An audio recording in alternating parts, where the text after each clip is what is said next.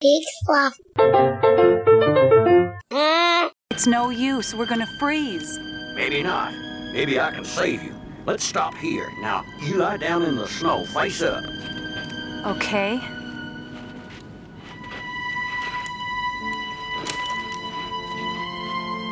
Now give me your hand so I can monitor your temperature. I can use my energy to keep your heart working. You'll be in a state of suspended animation. Elle, as an opponent, I always knew you were programmed to never give up, which was infuriating. But now that quality must be best. You're the most faithful companion a woman ever had. And I, too, respect you, Stella. You are the nicest human being I've known. Now maybe is a good time to use your ancient system of prayer and hope it works for robots as well. Goodbye, my friend. Goodbye for now, Stella.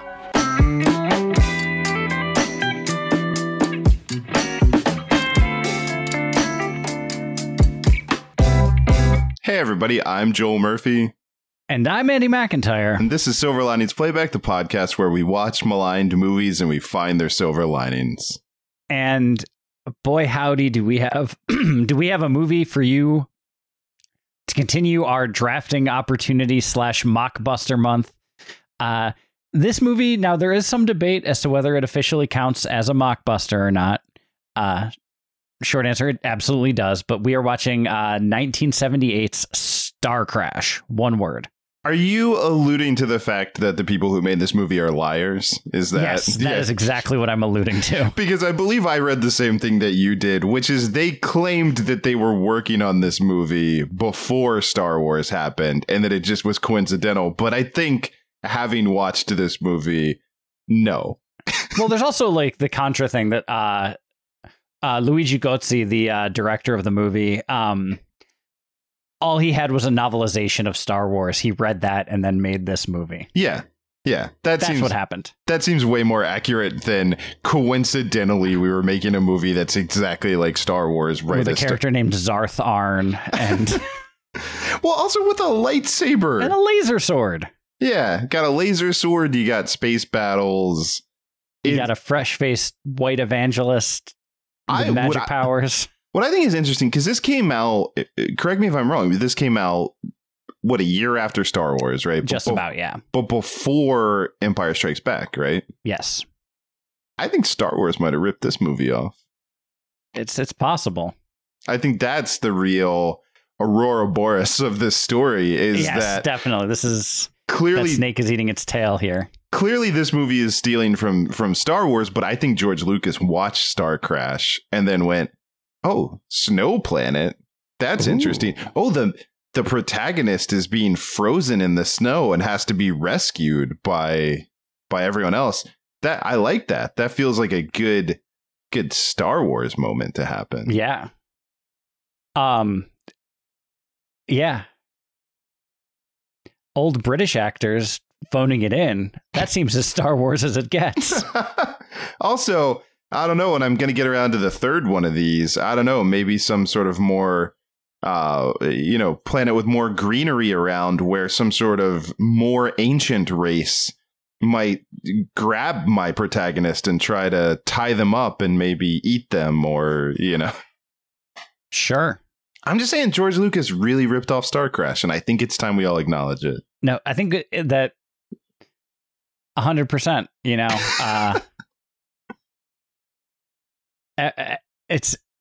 that's it. That's really all we can say about that.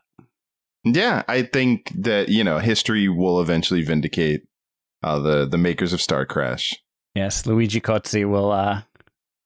or Louis Coates in the initial American release of this movie, because they thought, Americans aren't going to watch a movie by one of them Italians. What do Italians know about filmmaking? Name one famous Italian filmmaker who's celebrated by any American filmmakers. You can't. I can't think of any. Yeah. You definitely can't name one or 8.5 or... Yeah. I mean, it's like, you'd think that if there was a good Italian filmmaker, that it'd be some sort of like cinematic paradise, but no. All right. Good night, everybody. Yeah, dot, dot, dot, dot. All right.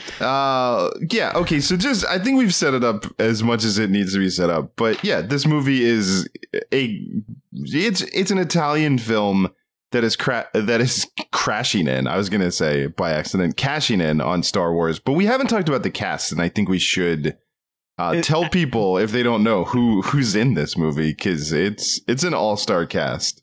It is. It's just. And there's even like there's two very famous people, I think, that American audiences would immediately recognize.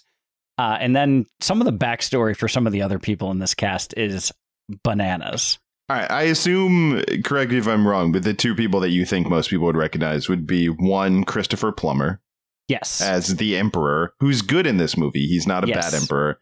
And he's two, benevolent and maybe a god. And two, David Hasselhoff. As his son, Prince Simon, who has one of my favorite reveals in this movie, which is we first see him with a mask that shoots lasers out of its eyes. But when he reveals that mask, it looks like he still has a helmet on because his hair is so plastered to his head. That hair is epic. That is the second best hairstyle in the movie to Acton. His just curly 70s fro is... Acton is amazing. He's ready to take over as Doctor Who, like with his for sure with his 70s perm. Yeah. But yeah, so the person that I don't know if people would know the name, but who might be recognized by American audiences would be Caroline Munro, who was Bond girl. Yes, and she's essentially a more exploited Princess Leia, I guess, in this movie. It, mixed with a healthy dose of Han Solo and... Yeah, that's the funny thing, right? Is like she, on the one hand, she gets to do more. She's like really in the action and she gets a fight scene. A couple fight scenes. But she also is really like... If it's like the whole movie is the gold bikini scene from Return of the Jedi, like she's just constantly filming that. The first 2/3, especially, which I did laugh out loud when she was sent to a prison planet and was the only prisoner dressed in leather, sexy dominatrix gear. Yeah, like everyone else is wearing burlap sacks, but she is somehow. But she's got a pleather bikini with like stilettos and. Which she keeps for most of the rest of the movie somehow. At some point she wears like a spacesuit, but even that is pretty revealing. Which is also there's touches of like Barbarella-esque costumes in this. Very much so. The Amazons, for example. Well, and it's you get into that thing. I know like Carrie Fisher talked about some of the arguments that she had with George Lucas making Star Wars where he wouldn't let her wear a bra because he said that there was no underwire in space because the metal with zero gravity or some ridiculous, you know, he didn't want her to wear a bra excuse. But it's interesting to see this movie. Yeah. Where like stilettos, full face makeup, like I think the perhaps even it's either the prison thing or the other really egregious one that cracked me up was when she is frozen in the ice. And she's defrosted. Her hair is so perfect when they thaw. So just not a single strand out of place. Yeah. Yeah. It looks like she, instead of being frozen, it looks like she just got back from the salon when she's okay again. And her makeup's fine, too, after being. Yeah, just nothing is smudged from all of the ice and snow that was on her or anything. Yeah. I feel like the most interesting cast member to talk about is Marjoe Gortner as Acton, who we've alluded to has amazing hair. Has amazing hair. Did you read up at all about him? I didn't know. Please. Oh, my goodness. So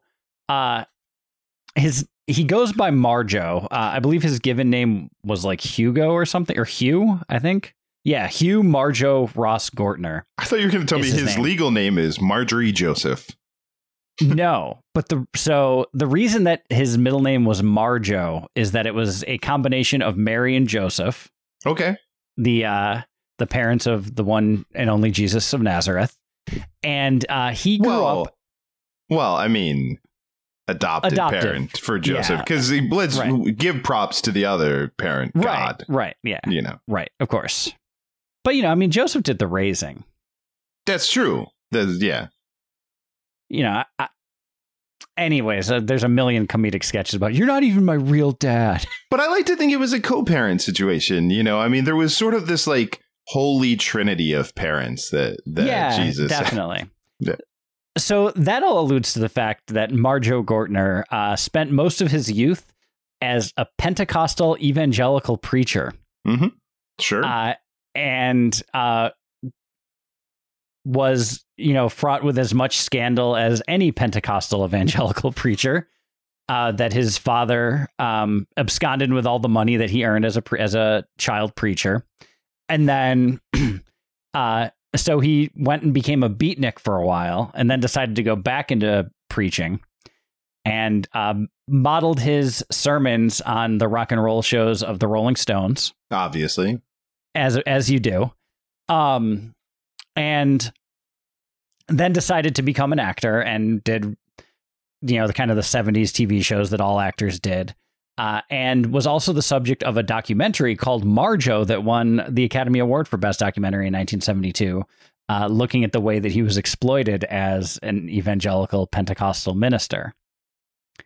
So I just think that's really fascinating. That is really fascinating. I didn't know any of that. So, yeah, I just thought that was really interesting. And he plays a space wizard in this movie, basically. Who you could argue dies and is resurrected later. Yeah, he like this movie. And one of the reasons I think you can malign it is full of plot armor and Deus Ex Machina that. Like, whenever Acton's character needs a power, he has it. He's not the only one. Oh, no, he's not the only one by any stretch. Yeah, he definitely has the most powers of any character, but there is a moment which feels like it should be the end of the movie, but there's a good 25 minutes after where, you know, the villain, Count Zarth Arn, has done the classic Bond villain. He must have seen Caroline Munro, and that just put him in a mindset of a Bond villain, because he decides to leave all the heroes in a room and is like, this planet's going to be blown up, so you're just going to stay in this room until you're blown up with the planet. Anyway, right. I'm going to leave.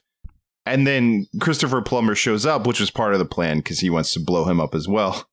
And he says something to the effect of like, you don't get to be the emperor without having a few powers. And he then uses his spaceship to control time.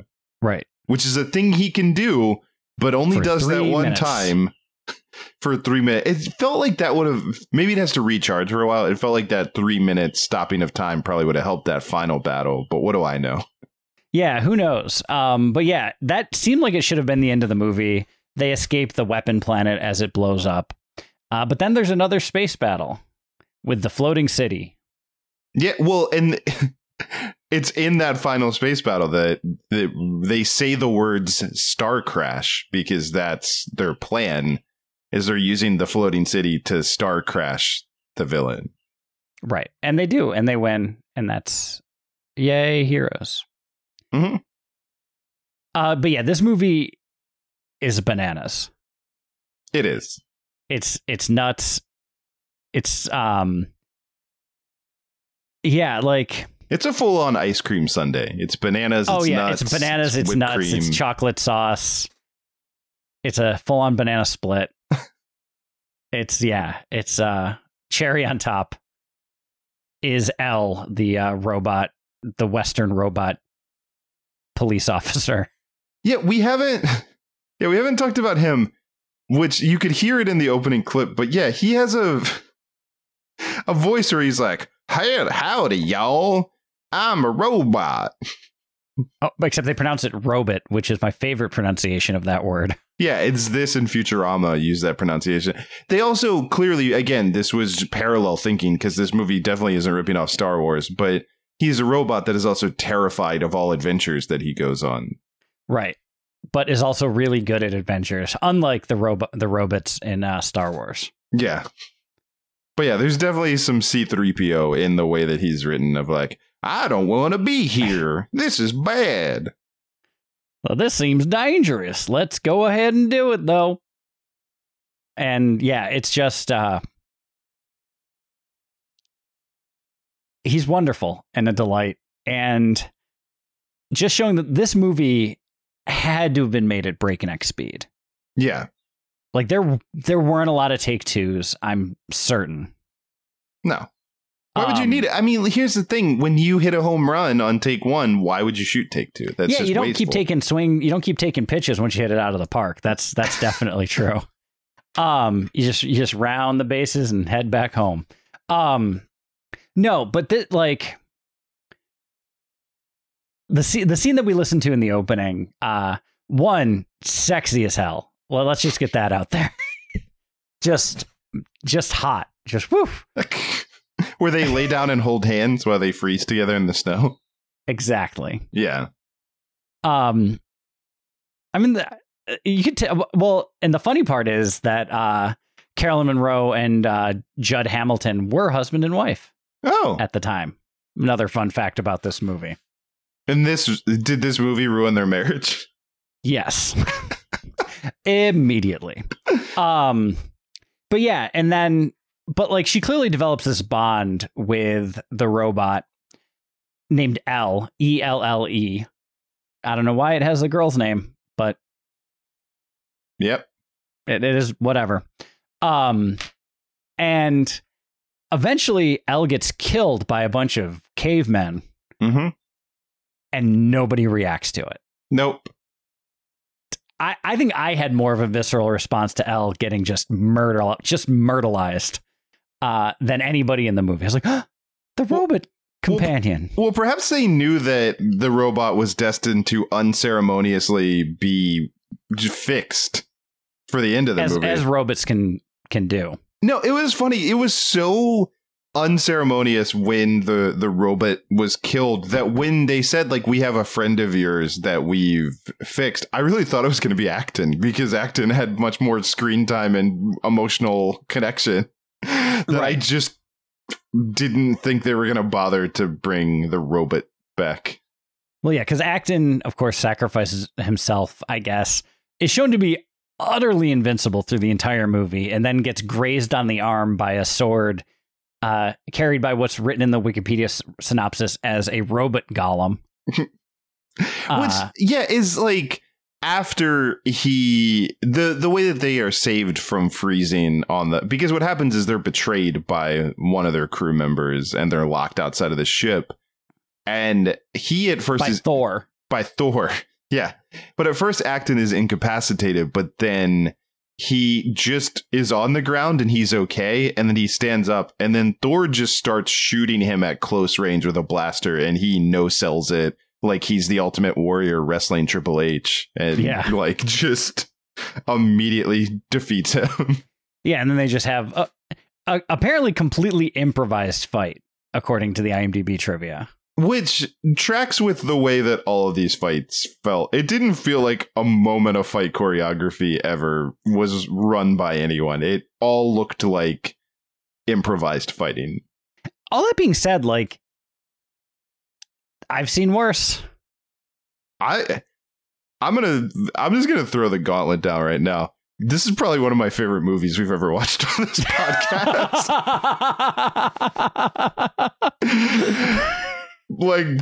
I'm just gonna own it before we even pivot to the silver linings. I loved it. I really did. No, this.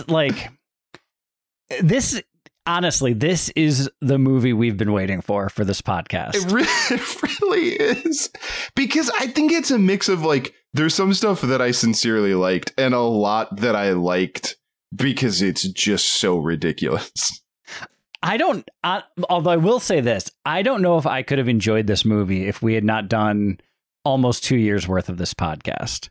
Or almost 2.5 years worth of this podcast. Yeah, we're sort of like we're our own protagonists in a movie where we have not realized that the girl with paint on her overalls and her hair in a ponytail has been Star Crash the whole time. That like I think if we watched this week one, which is funny because we started with Star Wars movies, right? 2 years ago. We did start with these Star Wars prequels, yeah.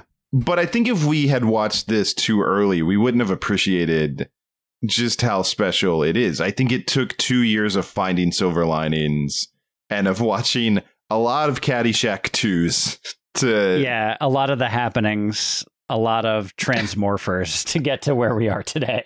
I also think the last 2 weeks helped because, yeah, I had that too where, like, after the War of the Worlds and Transmorphers, we were talking about doing more Asylum features. Asylum, and I think I just told you, I was like, I can't do another Asylum movie. We have to find something else. And this is something we had talked about doing for a while, and as part of this Mockbusters month, because this is absolutely a mockbuster, or at least very least a drafting opportunity. Like, they liked a space movie, let's make another space movie. No, this like, this is the movie we've been waiting for. It really is. Yeah.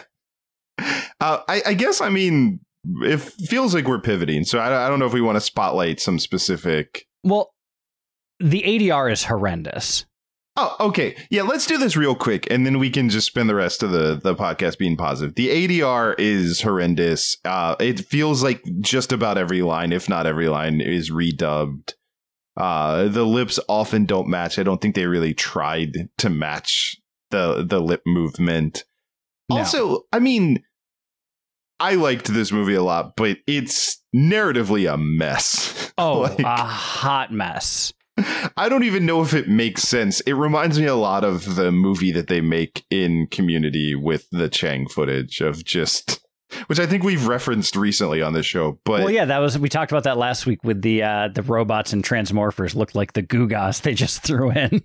But this has that feel of they're flying by the seat of their pants narratively. There's also a fascinating blend of sci-fi stuff. Like I said, you can definitely obviously see the Star Wars. You can see some Barbarella. I feel like there's some Planet of the Apes. There's like a part where they're on the beach and some people ride horses and grab them. So it's pulling from a lot of sci-fi stuff. But then even the fact that the guy's name is Thor, there's some mythology stuff happening in here. There's definitely some Jason and the Argonauts inspired. You can tell that there's a lot of like Ray Harryhausen influence. Like this was one of the pitches was essentially Sinbad goes to Mars, which you can feel that in. Oh, yeah. Big time. Like this has a whole Clash of the Titans, all of it.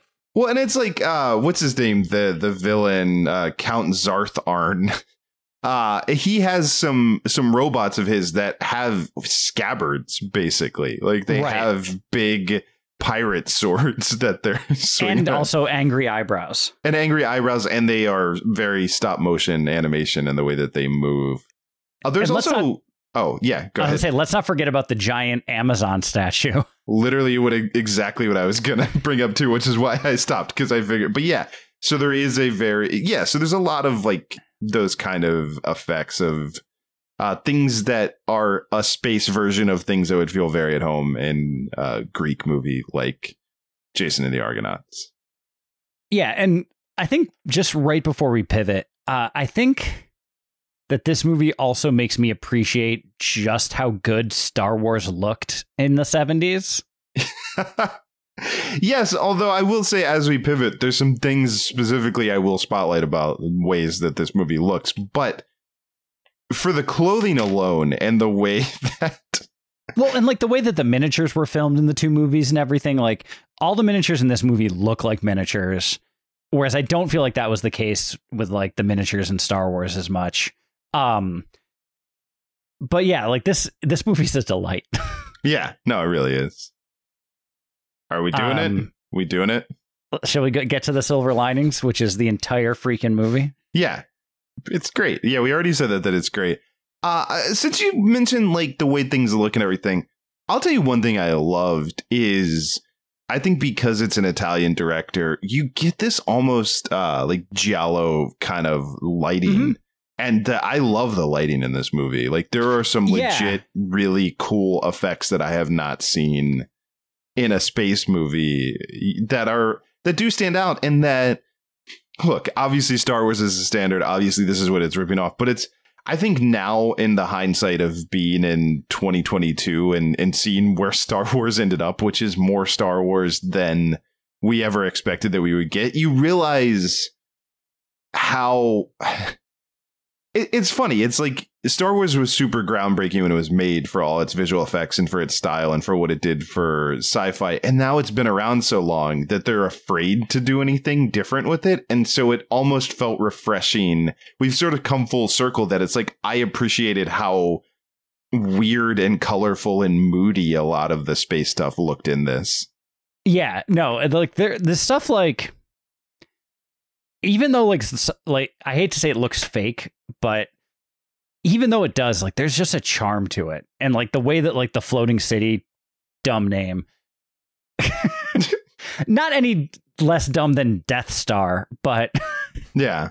At the same time, like, just the way that, like, the different, like, sections of the city are lit, like, it's just like it is some cool imagery.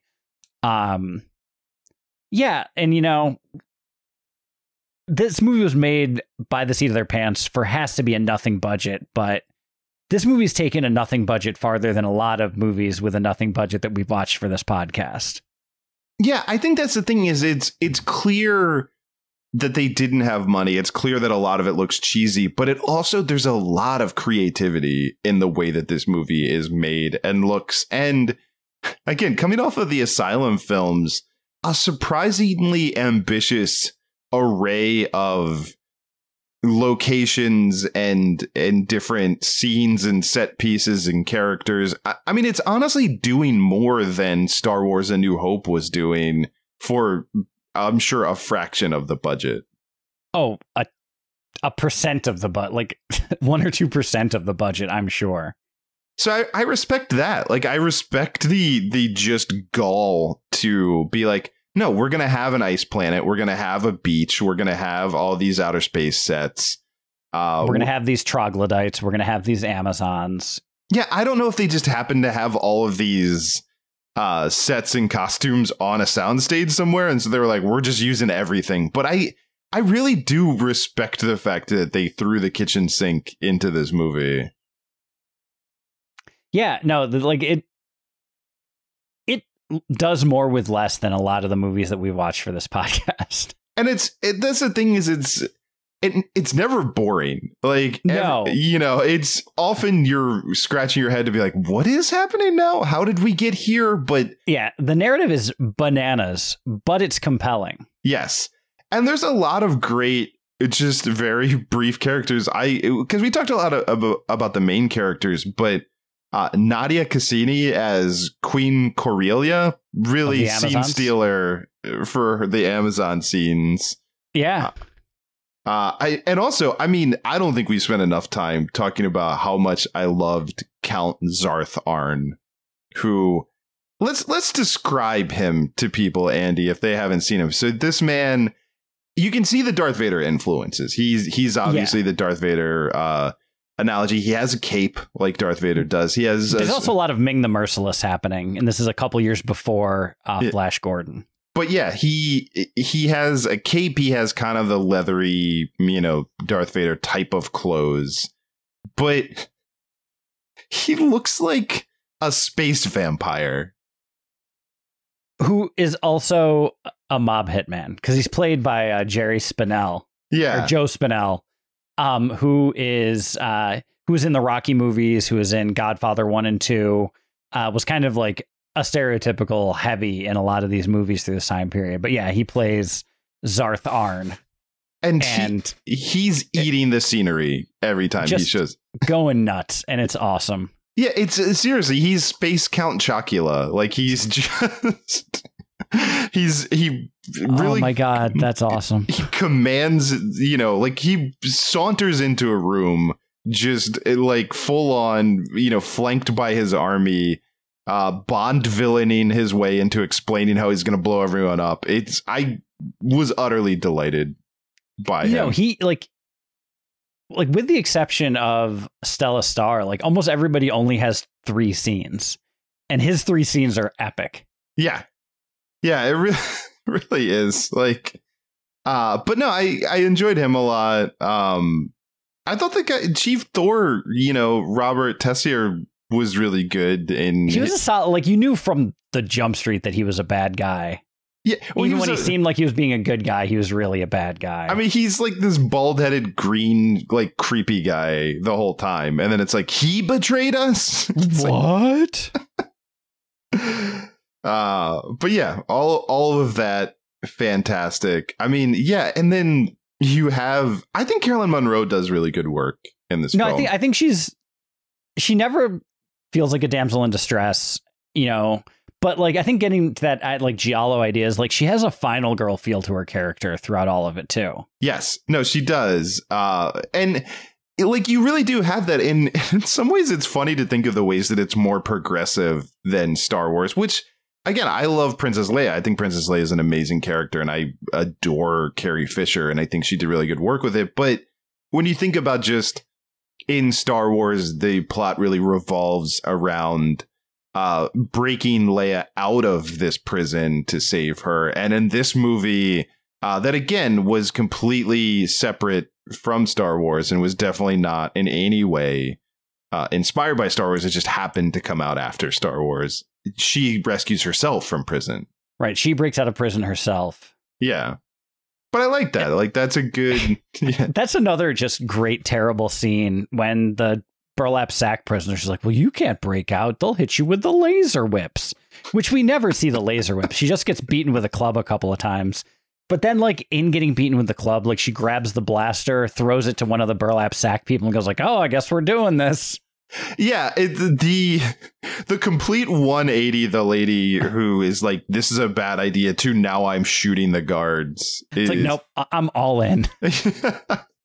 I didn't know you'd have a blaster. Okay, that changes everything. Oh, we were going to actually attack the guards. Now, okay, that's different than what I was going to do, which was just sit here and cry. So I also am very confused by what their trial process was. They had a trial, but it was just one guy doing the sentencing. Yeah, they had a sentencing is really what they had. So it's very Alice in Wonderland. Yeah. And just like.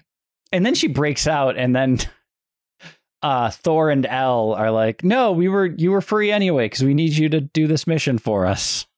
Yeah. And then it's a lot of setting up the thing that didn't, like, it up until the prison, like, lockup. It felt like we were setting up one movie. Then the movie stops and sets up a different movie after she gets out of prison, which you right. Like, sure. Well, and just the fact that, like, the movie starts with the initial spaceship going to the weapon planet, and the red goo makes everyone go crazy. And that's, I think, the most Giallo moment of the whole thing. Like, when they go, the red goo monster that's in the atmosphere of this planet. Yeah. Which, yeah. Did you track the explanation? Because eventually, as I understood it, Acton said that was... that they created a thing to make everyone think that they were seeing the monster, but they weren't. I could honestly not track his, because when they get to the planet that's going to blow up, he's like, no, they didn't create monsters. They created these discs that they shoot into space that make our brains think we saw monsters. And I was like, no, but I think there was a monster. OK, sure. I mean, there was definitely a giant space amoeba thing. But it was in our brains, Andy. It was in our minds the whole time. And if we just believe it's not there, we can get through. And that's basically how they do it, I guess. Yeah, but then Stella and Acton essentially get caught speeding and then get sent to their prison planets. And then after they break out, they say, oh, no, we were letting you out anyway so that you could do this mission for us. And then they go and try to find the escape pods, and then they find Prince Simon, and he has the laser mask that he never uses again. Yeah, it shoots laser beams out of its eyes. It's awesome, but he only uses it to reveal that he's him. Also, it's also 100% a creature from the Black Lagoon masks painted glittery gold. Yep.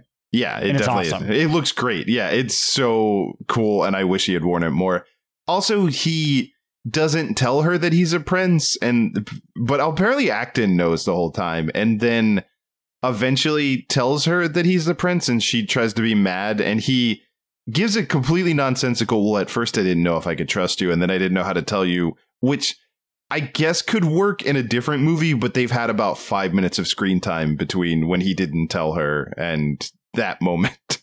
Well, that's just one of my favorite bits of the nonsense about this movie is she's like, who are you? And he's like, this is a mask that has energy shields on it. And he like goes in this explanation of the mask. And then it's like, oh, right. You asked who I am. I'm Simon. And I like to do drawings. Who she's looking for, but doesn't know is the prince. Right. Yep. Yeah. It's yeah. I mean, Joel and I, we met doing improvisational comedy and did our fair amount of sci-fi epics. And this feels like one of those in the best way, improvised sci-fi epics. And this feels like one of those in the best way possible. I wish we could have ever reached the heights of this movie. I think we came close a few times, but I don't know if we ever quite reached Star Crash, which is great. No, I mean, that's the bar for just improvised space operas. I do have this, too, that if you want another silver lining, first of all, I think we can all agree Christopher Plummer. Oh, yeah, he's the best just as an actor, as a person who doesn't love Christopher Plummer. But he said this about the movie. Give me Rome any day, because they filmed in Rome. I'll do porno in Rome as long as I can get to Rome. Getting to Rome was the greatest thing that happened in that for me. I think it was only about 3 days in Rome on that one. It was all shot at once. He got to go to Rome. Plummer. He got to go to Rome. I'm legit excited that Christopher Plummer enjoyed his time in Rome. That he got to go to his favorite place to make this bizarre movie. And then like his like Shakespearean aside at the end. Where he looks directly into camera.